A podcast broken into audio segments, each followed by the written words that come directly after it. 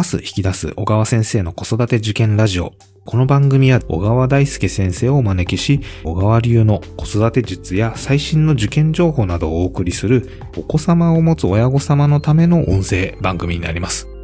えー、小川先生、こんにちは。今日もよろしくお願いします。はい、お願いします。はい、前々回でですね、これから中学生になる、まあ、親子で考えるようなことというところの部分を話しましたが、実際今回はですね、中学生になってから、特にその場合もですね、親元を離れることについて、うんえー、お子さんが親元を離れることについてちょっと掘り下げてお話を聞きたいなと思います。はい。まあ中学生といってもほとんどの子はまあやっぱり家族で親と一緒にいるっていう子もいると思うんですけれども、まあ、例えばその私立の名門とかでラサールとかね、えー、あの全寮制だったり、まあ、あと受験に限らずですけれども、例えばそのスポーツ推薦で親元を離れるですとか、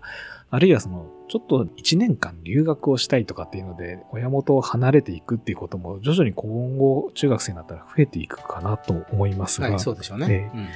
えーうん、で、まあ、先生のお子さんも今灘中に通われて先生とはちょっと別で暮らしているっていうのも踏まえてですね、はいはいうん、例えばその向き不向きがあるのか、あるいはそれぞれどんな子でも掘り出せば大丈夫だっていう話なのか、そのあたりちょっとお聞かせいただければなと思います。はい、えー、まず前提としてどんな子でも掘り出せば大丈夫ってことは全くないっていう大前提がありますね、はい、で一緒に暮らすのか子供だけ全寮制の学校等に行かせるのか、どっちにも共通してるのはお子さんを育てる上での家庭の考え方、親側の方のまず意識がどう定まっているかによると思うんですね。我が子がどういった力を持ち社会にどのように出ていってほしいのかっていう青写真のようなものや期待、これを夫婦であり家庭の中でまず話し合えてきたか、ここポイントだと思います、うん、家族の言うことが違っていては子供の居場所を手元から外すってかなり難しい。なぜなら例えば寮に入る場合に家庭の中でそこに通わせる意味をはっきり持って、うんうんうん、そして子ども自身にあなたの人生がより広がっていくために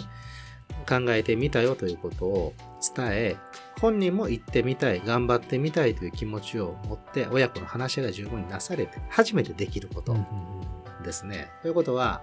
ほぼ事前準備なしに中学校を進む直前期に寮にしよっかっていう思いつきのように行ってうまくいくはずがない。子供の心の準備をさせるのは親の側の考え、ぶれない方針がより早いうちにあるかどうかっていうところがポイントになってきます。で、その上であとは子供の成長の度合いですよね。心の成長であったりとか健康面で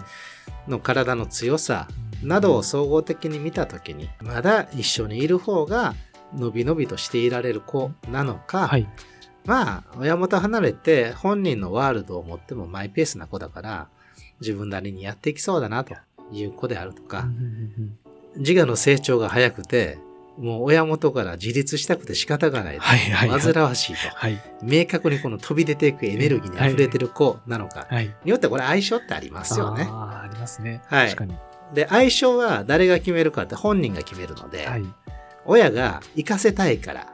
三角語を喋れるようになってほしい、はい、そんな考え、親の側の横島な考えで、えー、子供をどっかに放り出すような方針っていうのはまあ失敗しますね。なるほどね。あのよく子育て失敗する人が好きな言葉があるんですよ、はい、獅子は我が子を先人の他人に突き落とす、はいえーはい、育ちません、はい先人の他人突き落として育つのは獅子として扱ってこれたおうち、ええ、なるほどですね。どういうことかというと、はい、子供自身小学生のうちからこの子にはこの子の世界があり考えがあると、えー、押さえつけるのではなく子供自身にも牙があるということを認めて、こちらが負けた時には参った悪かったと相手の言葉に向き合って、はい、で関係なら先人の他人 OK です。なるほどですね。はい、はいはいで、えー、うちの話も一つ参考になるかと思うからするんですけど、まあ、うちの子は灘に行ってて、まあ、それまで東京に一緒にいたんで、もともとまあ出身は大阪ですけどね、えーまあ、僕の話聞いたら大体関西って言われるんですけど、はいまあ、東京に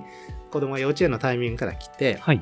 で灘に進学して、だから神戸にそのタイミングで家を構えて、えーえー、今僕は東京の方に、えー、日数はやや多めの単身赴任の形をとって、はい、月にまあにかい程度のペースで神戸で一緒に過ごす時間も使うと。で、えー、うちの子がまあ灘に進学するのかなというのを家の中で、えー、話をある程度方針決めたらだいたいしょうさんぐらいの時期で、じゃあそれを実現させていく上で何が必要かっていうのを、まあ、夫婦でも話しし僕なりに考えて、うん、うちの子って結構慎重なところがあってマイペースなんだけどこう周りに対して観察して安心してから動き出すタイプの子なので、はい、行ったらなんとかなるだろうから入ると力をうまく出せないまま様子を見てしまって、はい、馴染めないリスクもあるよなと。なので塾も関西系の塾を、えー、選び、かつろくねん生の入試特訓の時期はあえてですね新幹線に乗って神戸まで特訓授業を受けに月ににかいぐらいの小旅行をしてる気分ですけどね、えー、遊びに行って、はい、では本人は向こうの特訓クラスに馴染んで、えーまあ、何かというとある程度大手塾ですとそこから何十人と合格するわけですね、はい、ということは塾の友達が学内の知り合い友達でまずスタートするわけですよ、うん、見知った顔があってスタートする学校と、えー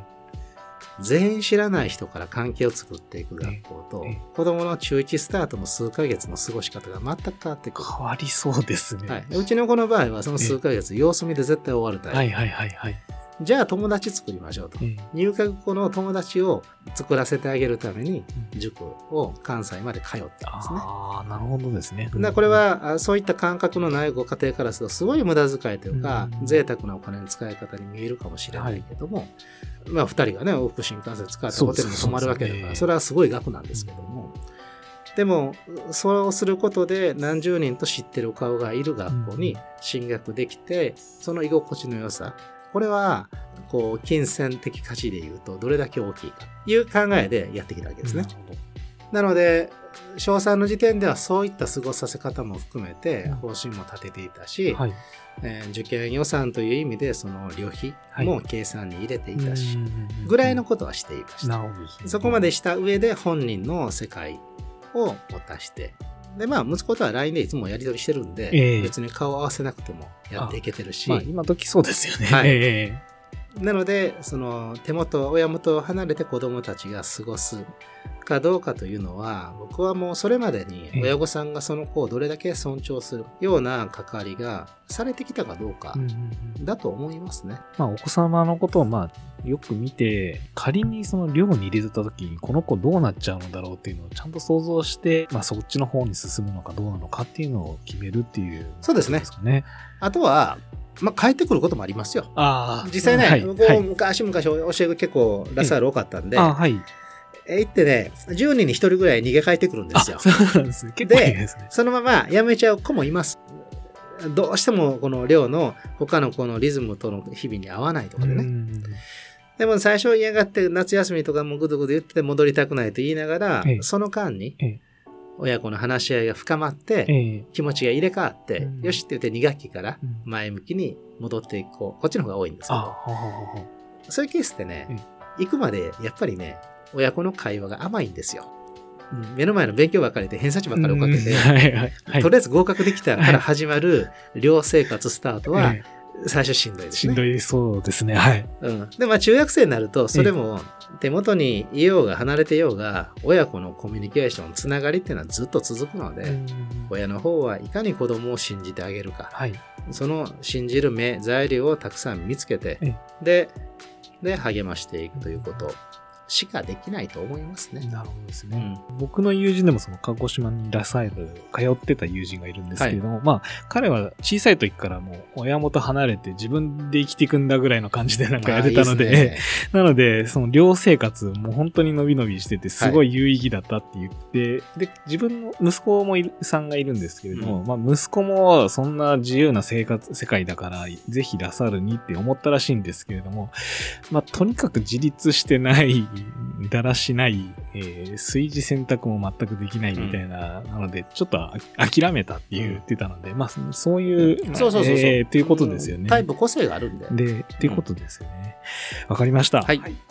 えー、小川先生の子育て受験ラジオでは、えー、子育てや中学受験を中心とした勉強に関することについて、えー、取り上げてほしいテーマや、えー、今まさに悩まれている疑問などを募集しております。えー、番組の説明欄にある問い合わせからお気軽にご投稿いただければと思います。えーと、今日もありがとうございました。ありがとうございます。はい。